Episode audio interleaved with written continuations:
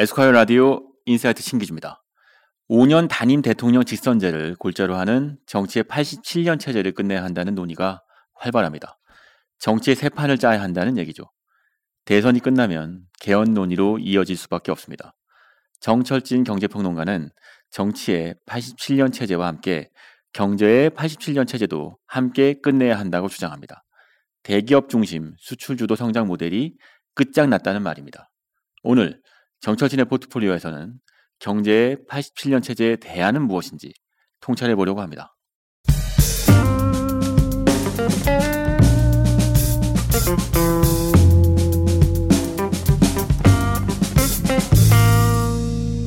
Esquire 라디오 Insight 신기주입니다. 아, 오늘은 정철진의 포트폴리오 두 번째 시간 음, 가져보도록 하겠습니다. 정철진 경제평론가님 모셨습니다. 네, 안녕하십니까. 네. 정철진입니다. 안녕하세요. 네, 안녕하세요. 네, 뭐 소개는 이미 진작에 해드렸고 네. 오늘 다룰 내용은 정말 인기 있는 칼럼이었습니다. 네. 아, 87년 한국 경제도 이제 87년 체제를 끝내야 한다. 그렇죠. 도발적인 얘기였고요. 네. 이 얘기에 동조하시는 독자들분들도 굉장히 많으셨습니다. 아, 감사합니다. 네. 네. 또 함께 해 주셔서 고마운데요. 저는 그런 생각을 많이 합니다. 1987년이라는 해, 네, 저에게도 정말로 중요했었던 해고, 음, 또 제가 목도했던 많은 장면들이 있고, 그 뒤로부터 대한민국이 이제 바뀌지 않았습니까? 그렇죠. 네. 바뀌 이제 정치가 바뀌어서 우리가 정치의 87 체제, 87 체제, 대통령 직선제 아니겠습니까? 그렇죠. 그러면서 음. 시작됐는데 지금도 사실은 정치에서는 87년 체제를 끝내야 한다라는 논의가 그렇습니다. 있고 어, 네. 그게 다음 정권의 책임이기도 하겠죠. 예, 근데 저는 겁니다. 그때 네. 정치의 87 체제를 바꿀 때 네. 경제 87 체제도 함께 바꿔야만 우리 한국 대한민국이 버텨낼 수 있다. 경제 87 체제라는 게 뭡니까? 그러니까 이런 겁니다. 아주 뭐 먼저 결론부터 말씀드리면은 그러니까 만약에 정치의 87 체제라는 게 강력한 뭐 대통령제 여기에다 국민들의 직선제 네. 이걸 통한 어떤 하나의 지금까지 끌어온 체제라고 하면 그렇죠. 네. 경제의 87 체제는 실은 엄밀히 말하면 더 이전 그러니까 박정희 정권 때부터 시작된 뭐 그런 체제라고 할 수가 음, 있는데 수출 구도의 예, 이 수출 경제 구도에 뭐 아주 구도에. 간단합니다. 네. 우리가 우리 한국은 자원이 하나도 없다. 네. 뭐 초- 국민학교 음. 저는 초등학교 때 배웠죠. 그러면은 뭐냐 수출을 잘해야 된다. 우리 사람밖에 없고 네, 사람 수출을 잘해야 된다. 이제 사람도 없습니다. 네. 요즘은. 그런데 이제 과거에는 그랬죠. 그래서 수출을 네. 잘해야 되는데 수출을 잘하려면 그 똑똑한 친구 한 세 명, 한 음, 다섯 명한테 전권을 주는 거예요. 몰아주는 거죠. 네, 몰아주는 네. 거예요. 그래서 또 유능하고 네. 그러니까 이 네. 다섯 명이 음, 다섯 팀이 수출을 해와요. 음, 그럼 이제 외화벌이, 네. 외화 획득이 딱 음. 되죠. 그 돈을 가지고 가면 수출해야 하는 그 해당의 다섯 기업은 점점 점점 커질 거 아닙니까? 그렇죠. 그럼 그 기업이, 그 대기업이, 재벌이 직원을 채용합니다. 음, 직원이 채용이 되죠. 거기다가 월급이 점점 점점 높아져요. 그렇죠. 그럼 네. 월급이 어느 정도 쌓이게 되면 얘들아 밥 먹으러 가자. 이 친구들 이분들이 이제 가족을 이끌고 이제 외식을 하고 음, 실적 잘 나오면 밤에 술도 마시고 가면서 활성화되는 거죠. 네, 네, 내수가. 활성화가 되는 거예요. 네. 근데 내수가 돌아가는 게 잘 보면 그 내수, 그러니까 우리가 소상공인이라고 지금 네. 불리는 그분들의 고객이 누굽니까 결국은 음, 셀러리맨 월급쟁이예요. 그렇죠. 네. 네. 그 월급쟁이가 월급이 많이 오르거나 그 회사가 잘 돼야 되는 거예요. 근데 그 그 수출이 잘 돼야죠. 수출이 잘 돼야 네. 되는. 이게 전형적인 우리의 이 네, 87 체제의 우리 수출 주도 성장 시스템입니다. 네. 수출 주도 성장. 네. 근데 수출이라는 거는 제가 계속 얘기했지만은 이 효율성이거든요. 음, 그래서 이거를 분배라든가 뭐 앞뒤라든가 경제 정의라든가 이런 거 생각하면은 못 벌어와요. 네, 예. 네. 그러니까 막 밀어붙여야 가가지고 음, 벌어오는 거거든요. 어차피 예. 몰아주기니까요. 네, 몰아줘야. 네. 하고 거기에 대한 국민들도 이. 팔- 경제 네. 87 동의했습니다. 네. 예, 저희 어머니 아버지 다 동의했어요. 왜? 그렇게 해서 어쨌든 달러가 들어와야 네. 그걸 가지고 직원들 월급 주고 월급이 오르면 음, 그분들이 과장 부장 전무상무 부사장 되면서 돈 쓰고 그 돈으로 가게 돌아가고 뭐 이런 거 아닙니까? 그렇죠. 네. 네. 너무나 익숙해졌는데 음, 문제는 그게 깨졌죠. 저는 그게 음, 언제 깨졌을까요?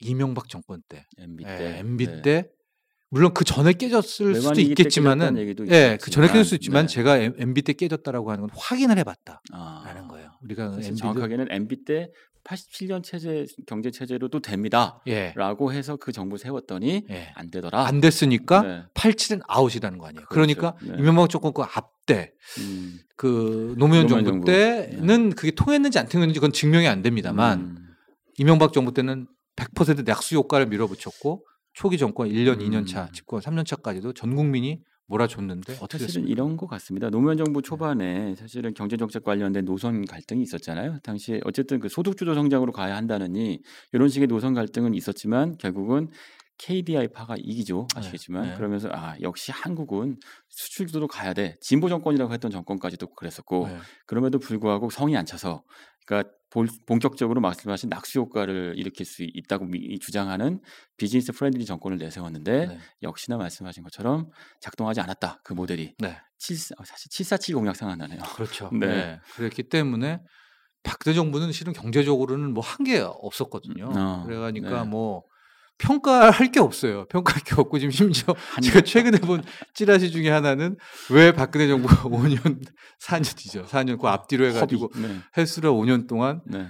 그 코스피가 진짜 지겨운 박스권 아니었어요. 그렇죠. 네. 네. 1850에서 음, 떨어질 것 같으면 못 떨어지게 오르고 뭐 2100 올라오면 내려오고. 최순실이 네. 뭐 역대 주식 투자를 해서 어마어마하게 돈을 날렸다. 그래서 주식만 보면은 노이로제가 있어서 절대 코스피를 띄워서 안 된다. 그러니까 오죽했으면 이런 찌라시까지 어, 나올 우스갯소리까지 정도로 나올 나올 정도로, 정도로 네.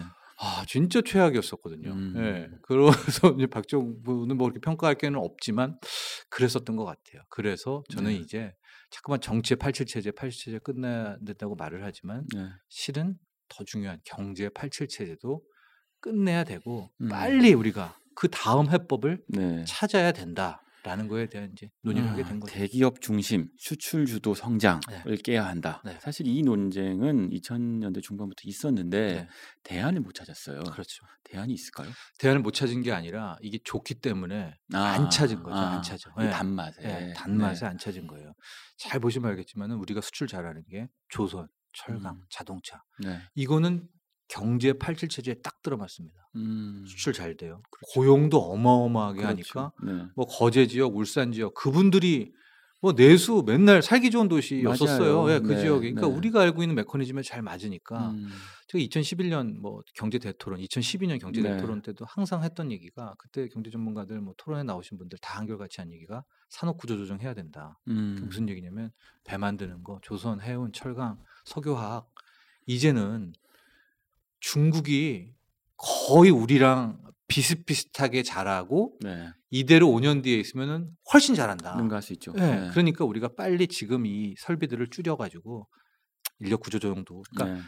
가령 이런 거예요. 이 구조 조정이라는 게 1년에 천만 명을 자르는 게 있다고 쳐요. 네. 과장되게. 네. 그것을 5년에 걸쳐서 200만 명씩 자르게 되는 것과는 완전히 다른 거거든요. 음. 그러면 200만 명이 잘린 사람이 또 재취업, 재취업하면서 이 충격이 완화가 되는 게 이제 그렇죠. 그게 구조 조정의 네, 마- 이 매력인데 음. 안 했어요. 2014년 안 음. 하다가 이제 2014년 안 하다가 이제 2015년에 할래 하다가 야, 좀 시험 공부하기 싫으니까 계속 밀어놨다가 밀어놨던 네, 거죠. 한꺼번에 왜? 그 자기 집권할. 때는 아직까지 배 조선이 먹여 살려줄 수 음. 있겠지. 철강이 되겠지. 네. 그렇게 하니까 대안을 안 찾고 있다가 이제는 완전히 극한에 쏟아지게 된 음. 것이고 지금 남은 게 이제 반도체 남았습니다. 근데 반도체 이게 여기서 내가 또 약간 걸리는 게 지금 슈퍼 사이클이 왔잖아요. 그렇죠. 네. 네. 그래서 지금 앉아서 3년 좀 뛰면 5년은 또 안전빵이라는 얘기가 지금 근데 그러면 이제 어, 위험을 무릅쓰지 않죠. 또이 정권 다음 정권도 네. 또 반도체 믿고 그렇죠. 양대 산맥 아닙니까? 지금 도시바가 지금 방송할 때까지는 저도 그 어떻게 될지 모르지만은. 네. SK 하이닉스가 정말로 인수하게 된다면은 아. 우리 판입니다. 한국 판이에요. 낸드 쪽에서는. 근데 하지만 어 그 일본 쪽에서는 중국하고 일본 기업한테는 안 판, 아, 한국 기업한테 안 안 판다라는. 얘기가 예. 예. 그래서 진짜 그게 또뭐 네, 애플, 구글 쪽 그. 상업 펀드로 네. 가게 되면 모르겠지만 이렇게 될 경우에는 또 안주할 수가 있어서 제가 음. 경종의 목소리를 들리는 거고 그럼 반도체는 안전하냐? 절대 그렇지 않습니다. 않죠. 중국은 네. 뭐 하나 할 때마다 굴기, 깃발 두고 굴기잖아요, 굴기. 반도체 굴기가 지금 어, 엄청나요. 그러니까 중국이 한 6년, 7년에는 또 우리 턱 밑에 또 딱 옵니다. 그러니까 네. 지금 배 만드는 조선처럼 또 쫓아올 거예요. 목을 베어오는 녀석들이. 느낌인데 예, 예, 예, 조선, 중국이. 철강, 그다음에 자동차, 예, 이제 반도체, 까지. 어, 그게 얼마 안 남은 거죠. 몇 년. 그렇죠. 그 사이 동안이 어찌 보면 예, 87년 체제를 끝내고 새로운 체제를 만들 음. 이게 골든 타임이겠죠. 기회. 그래서 정말 우리 못했지만 저는 이 반도체 슈퍼 사이클이 하늘이 주신 음, 기회다. 마지막 예, 기회다. 우리가 마지막 기회다. 네. 이때 이걸로 받쳐주니까 네. 이때 빨리 찾아서 방향을 정하고 적어도 한 걸음, 두 걸음, 세 걸음은 이제 달려 나가야만 한다. 그 보통 이럴 때 이제 책사들이 얘기하잖아요. 자, 정말 비결이 없습니까? 그러면 한 자씩 딱 쓰는데 딱 내놓으면 이제 평론가님이랑 저랑 내놓을 수 있는 글자 두 개겠죠. 내수. 내수죠. 근데 네. 내수라는 게 어떻게 킵니까? 예. 네. 그래서 이제 여러 가지 방법들을 이제 공부 이제 제가도 이제 컬럼에 썼지만 첫 번째는 사회적인 대타협을 한번 해보는 거예요. 대타요. 예. 네. 그래서 우리나라가 저 우리나라에 맞는 시스템인지 모르겠는데 소위 말하는 분배 음, 국가로 나서는 거예요. 분배. 네, 사실 공정거래법, 경- 상법, 어, 소득세법 완전히 경제 민주화 얘기가 그렇죠. 생각나는데요. 네. 네. 그거보다 더 강한. 어. 네. 그러면서 어쨌거나 수출은 우리가 이 각 기업들한테 맡기는 네, 거예요. 이 쟁이 네. 그 선수들한테 음, 너네가 가서 근데 그것도 맞는 얘기가 이 재벌 기업들이 이제는 경쟁력이 꽤 돼가지고요. 음. 국가가 그냥 뭐 나몰라라 해도 어디 가서 그렇죠. 막고 오지 네. 않습니다. 네. 그러니까 해놓고 내부에서 우리가 이 부를 음, 축적된 자산을 한번 네. 진짜 분배를 해가지고 내수를 음. 돌려가지고 여기서 팡이 터트리는 이제 이런 방법이 하나가 굉장히 공격적인 주장을 하셨어요. 뭐 이런 네. 제가 읽어보면 법인세는 당연히 올려야 한다. 네. 어, 상법, 음. 공정거래법, 네. 세법 음. 모조리 다 개정해야 된다. 네. 어, 대기업 집단법이나 특별법 형태의 처벌 규제에 집중해야 한다. 네. 어, 네. 이런 게 첫 번째 대안이. 그러니까 대안을 우리가 이제 놓고 한번 보자는 거죠. 네. 네. 두 번째 대안은 자유경제원이 약간 거품물 얘기입니다. 네, 일단. 그러다 네. 두 번째 대안은 제가 이제 기자 초년병 시절부터 많이 했던 대만식 강소 기업 모델. 이거는 뭐 책만 한 몇백 권 있을 거예요. 그렇죠. 대만식 강소 기업. 네. 네. 그 최근에 대만 가보셨어요? 아, 못 갔습니다. 네. 네. 대만에 가보면은요, 이게 묘한 분위기가 있는데 그분들이 뭐 옷을 잘 입는다거나 생활이 뭐 아주 잘 부티나게 음. 산다거나 하지 않은데 제가 갈 때마다 음. 느끼는 거는 굉장히 좀 여유롭고 자신감이 좀 있어요. 기묘한 자신감. 네. 알수 없는 자신감. 어, 뭐 근- 걱정도 별로 없고. 근자감? 네. 근거 있는 자신감? 네. 그게 저는 이 두 가지다. 첫 번째는 그 대만식 강소기업. 그러니까 그 친구들은 대만은 그냥 그 자기 뭐 몇 명이 한 3, 40명이 되는 그 기업이 잘 돌아가요. 음, 그러니까 대기업의 눈치도 안 봐도 돼. 네. 그 대기업의 그 막 그 술 사주러 막 네, 다니고 네. 네. 그 애골 복골하고 그런 거 안 해도 음. 되니까 자신의 삶으로 참 그게 안정되게. 물론 이제 거기에 대해서 우리나라 적용할 수 있네 없네 막그 논란이 있지만 제가 저는 이제 하나의 이제 던지는 거거든요. 네. 그러니까 네. 대만식 강소기업 모델 음. 여러 번 나왔지만은 한 번도 못 됐죠. 그리고 음. 대만은 이제 별도의 또 하나는 뭐 여담입니다만은 중국에서 장개석이 빠져나올 때 진짜 어마어마한 황금 보화를 어, 들고 나왔다는 네. 설이 네. 있습니다. 아직도 그래서 금으로 따지면은 대만이 거의 5위 안에 드는 금을 아, 보유하고 금 있다면. 있고, 예, 그런 네. 것도 있고 하는데 음. 대만식 강소기업 모델이 있고요. 제가 이제 마지막으로 이제 세 번째는 네. 우리나라를 지금부터 완전히 서비스업 전용 국가로 서비스업. 예, 네. 그러니까 조선, 철강, 네. 자동차, 화학은 어차피 내줄 거니까 음. 그러니까 벤처 기업, 그러니까 스타트업 할 사람들은 벤처로 다 하는 거예요. 너도 네. 창업해, 너도 창업해 하고 서비스. 그러니까 벤처와 서비스만 있는 나라로 서서히 방향 전환을 한번 해보는 거예요. 이게 또 왜 여기에 대해서도 많은 이제 이 주장하는 분들이 있냐면은 네. 어차피 AI다.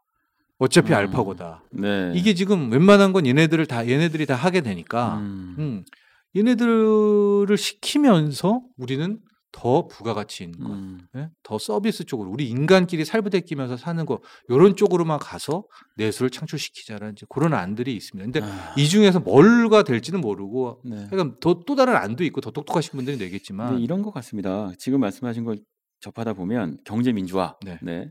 또 hidden champion 얘기 나왔던 네. 어, 그 강소기업 얘기론, 네. 그 독일식, 대만식 대만식 있습니다만 있죠. 예. 또 이제 그 서비스업 또는 벤처 창업, 예. 창조 경제 예. 무슨 얘기냐면 정책은 나왔었는데 네. 그리고 그 정책을 주장했던 정부들이 있었는데 예. 실행을 못했고 그렇죠. 안 한 거죠 그분들도. 네, 안 예. 했고 예. 못했고 그리고 이제 말씀하신 것처럼 87년 체제에 안주해 있었고 예. 그러다 보니까 이 정책의 신선도가 떨어진 네, 부분. 네, 음. 이- 그렇죠. 어, 이제 이런 얘기를 다시 하면 아우 경제 민주화가 언제적 얘기인데 예. 시긴 거예요. 예. 네. 그- 그게 빨리 나왔어요. 어, 구호는 빨리 나왔고. 참 박근혜 전 대통령이 나중에는 전격적으로 노선을 선회하지만 그때 왜 그분이 경제 민주화를 했는지 네. 그거 참 잘 잡은 거죠. 그것 때문에 결국은 어, 많은 집권에 성공하니까요. 네, 집권에 성공을 네. 하니까. 그 정말 얘기한 것처럼 그때 한 번씩 다 거쳐가게 되면서 네. 이게 많이 빛이 바래졌다고요. 그러니까 음. 지금 차기 정부에서 또 이런 분배 얘기하고 경제 민주화 얘기하면 이제 펄쩍 뛰죠. 지금 때가 어느 때고 음. 각국이 다 지금 우파들이 우파 정권이 들어서면서 어? 지금 나 하나 잘 살자라고 치고 나가는데 우리만 왜 발목 잡느냐라고 음. 하지만 제가 보기에 제가 보기에 지금의 이제 이 소위 말하는 경제 87 모델 로는요. 딱 5년 반 갑니다. 그것도 진짜 반도체 축복 때문에 가는 것이죠. 네. 자동차요? 글쎄요. 저는 이미 이제 전기차가 음. 안 가는 거지. 그 시대로 지금 그러니까 못 가는 것과 안 가는 것의 네, 차이가 차이가 있잖아요. 있죠. 왜 네. 뭔가 왜안 음. 가냐? 기존의 석유 자본들, 석유 재벌들이 있기 때문에 음. 석유 체제, 내연기관 체제 못 끝내서 그냥 네. 걔네들 때문에 버티고 있는 거죠. 이미 기술력이라든가 충전이라든가 가면 바로 갈 수가 있거든요. 음. 근데 과연 우리가 이 전기차 시대에 돼 있나? 음. 물론 이제 이제 그 뭐 엔터테인먼트 뭐 이런 시스템은 되고 있지만은 네. 그러니까 저는 이게 기껏해야 5년짜리 남은 건데 지금 여기에서 우리가 경제 87 체제도 끝내야 된다. 음. 그런 생각을 좀 하면서 근데 저는 한 가지만 명심하면 될 것 같아요. 어, 무슨 얘기냐면 그 노무현 정부도 마찬가지고 DJ 정부도 마찬가지고 MB 정부도 마찬가지고 사실 그들이 87년 체제 이른바 수출주도 성장 모델을 벗어나지 못한 이유는 음. 정권 내에 특정한 경제적 목표를 달성하기 위해서 애썼기 때문이 욕심을 냈기 때문이었던 것 같거든요. 그렇죠. 그러니까 사실 이런 말씀하신 이런 모델들은 아, 현- 정권 안에서 빛을 보기 어려운 정책들일 가능성이 높습니다. 그럼에도 불구하고 어, 몇년 안에 뭐 경제 성, 성장률을 몇, 몇 퍼센트 높이고 아니면 정권을 뺏기지 않기 위해서 어떻게든 부동산 가격을 높여주고 뭐 등등의 어떤 정책을 쓰려고 하다 보니까 결국은 말하자면 악마 이후에 어, 이제 사과를 먹게 되는 거죠. 네. 선악과를 먹게 되는 겁니다.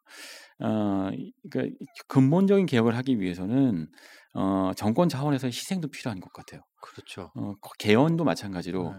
개헌을 했을 경우에 다음 정부에부터 해당되는 것이 이 정부의 임기가 늘어나거나 정치적인 혜택이 있는 것이 아닌 것처럼 이런 식의 체제 개혁, 경제 체제 개혁도 역시 현 정부에서는 수혜를 보기 어렵다는 걸 인정해야 되는 것인데 네.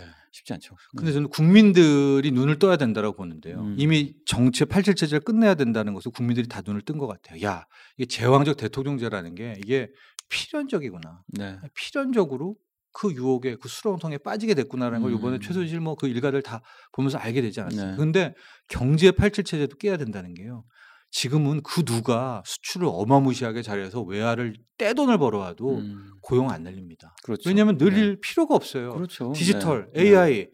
왜 늘- 그러니까 그게 그 그분들 그 그룹들한테 우리가 뭘 해줄 밀어줘 필요가 예, 의미 없는 거죠. 의미가 네. 없는 거예요. 네. 걔는 잘 먹고 잘 사는 네. 것뿐이에요. 어, 한국 그, 기업이라 네. 자랑스럽다. 네. 뭐이 정도. 근데 이 부분을 네. 저희가 보기에 국민들이 또 눈을 뜬 것 같거든요. 네. 그래서 정치의 87 체제, 경제 87 체제도 끝을 낼 수 있는 염원이 있습니다. 그래서 음. 차기 대통령 되시는 분은 좀 밀고 나갔으면 좋겠어요. 저도 거기에 적극 동참을 이제 하겠다 이렇게 좀 썼거든요. 어, 네. 그 이유가 저도 좀 자기 복잡하신지. 예, 저도 네. 자기 반성이긴 하지만 제가 1987년에 고1 음. 정말 뭐 저희 학교가 또그 서울역 시위했을 때 네. 한복판에 있는 학교였었거든요. 그러니까 그때 제가 기억이 생생해요. 그런데 저는 그때 잘 몰랐어요. 뭐가 돌아가는지도 하고 제가 이번에 그 글에도 썼지만은 제가 이제 서울대를 가야 되겠다. 그거 하나. 우리 음. 때는 다 그때 그랬었거든요. 네. 그러고 나서 이제 뭐 정말 뭐 엘리트주의 뭐 이런 거였었는데 지금 와서 보니까 이제는 그런 거는 먹히지도 않습니다. 그러니까 저는 이런 생각을 하나 덧붙이고 싶어요. 그러니까 경제의 형태와 모습은 정치 체제와 흡사한 것 같거든요. 네. 그러니까 제왕적 대통령제 하에서는 대기업 중심의 성장 모델이 가장 잘 먹힙니다. 그러니까 그렇죠. 박정희 정권 시절에 그거 수립했던 이유는 정권과 경제 시장의 권력이 가장 잘 궁합이 맞기 때문이었겠죠. 그러니까 사실 이거는 엇박자가 나면 그러면 끊임없이 달그락거리가 되는 것이고 정치적 체제의 권력 구조가 개편되는 것과 이 맞 따라 들어가는 부, 부분이 있는 것 같은데 말씀하신 이제 그 강소기업 모델이라면 특히 독일식 모델에서는 음. 그러니까 지역 적 기반의 어떤 그 기업들을 육성하는 문화 그건 사실은 지방 분권화에서 음. 기반에서 이어지는 것이고 근데 대통령 제 안에서는 결국은 정권의 차원의 바뀜에 따라서 특정 지역의 대- 큰 기업들한테 몰아주기를 하게 되죠. 네. 결국 87년 체제를 경제에서 끝내려면 정치에서도 동시에 끝내야 되는 것 네. 같아요. 음. 그런 의미에서 이건희 삼성전자 부회장의 이제 구속과 아, 이런 이재- 것들, 이재용. 이재용, 네, 네, 이재용 네. 삼성전자 부회장의 구속과 이런 일련의 사태는 그렇죠. 네, 체제를 끝난다는 점에서는 맞아요. 네, 긍정적이에요. 네. 이게 참 맞습니다. 삼성에서 화를 낼지 모르겠지만 네. 은 그런 식으로 이 정치와 경제가 쌩을 까야 네. 그 다음 단계로 갑니다. 네. 그리고 어찌 보면 박근혜 전 대통령의 구속과 어, 이재용 이 삼성전자 부회장의 구속 이 모든 게 네. 양체제 말씀하신 이제 정치의 정치의 87 87, 체제, 경제 경제 87. 체제 예. 끝났다는 의미 같기도 하네요. 맞습니다. 그러나 대안이- 87학번은 대단한 겁니다. 87학번 분들은 네. 괜히 음. 시작이시죠, 그분들은. 네, 네, 알겠습니다. 오늘 잘 들었습니다. 네 감사합니다.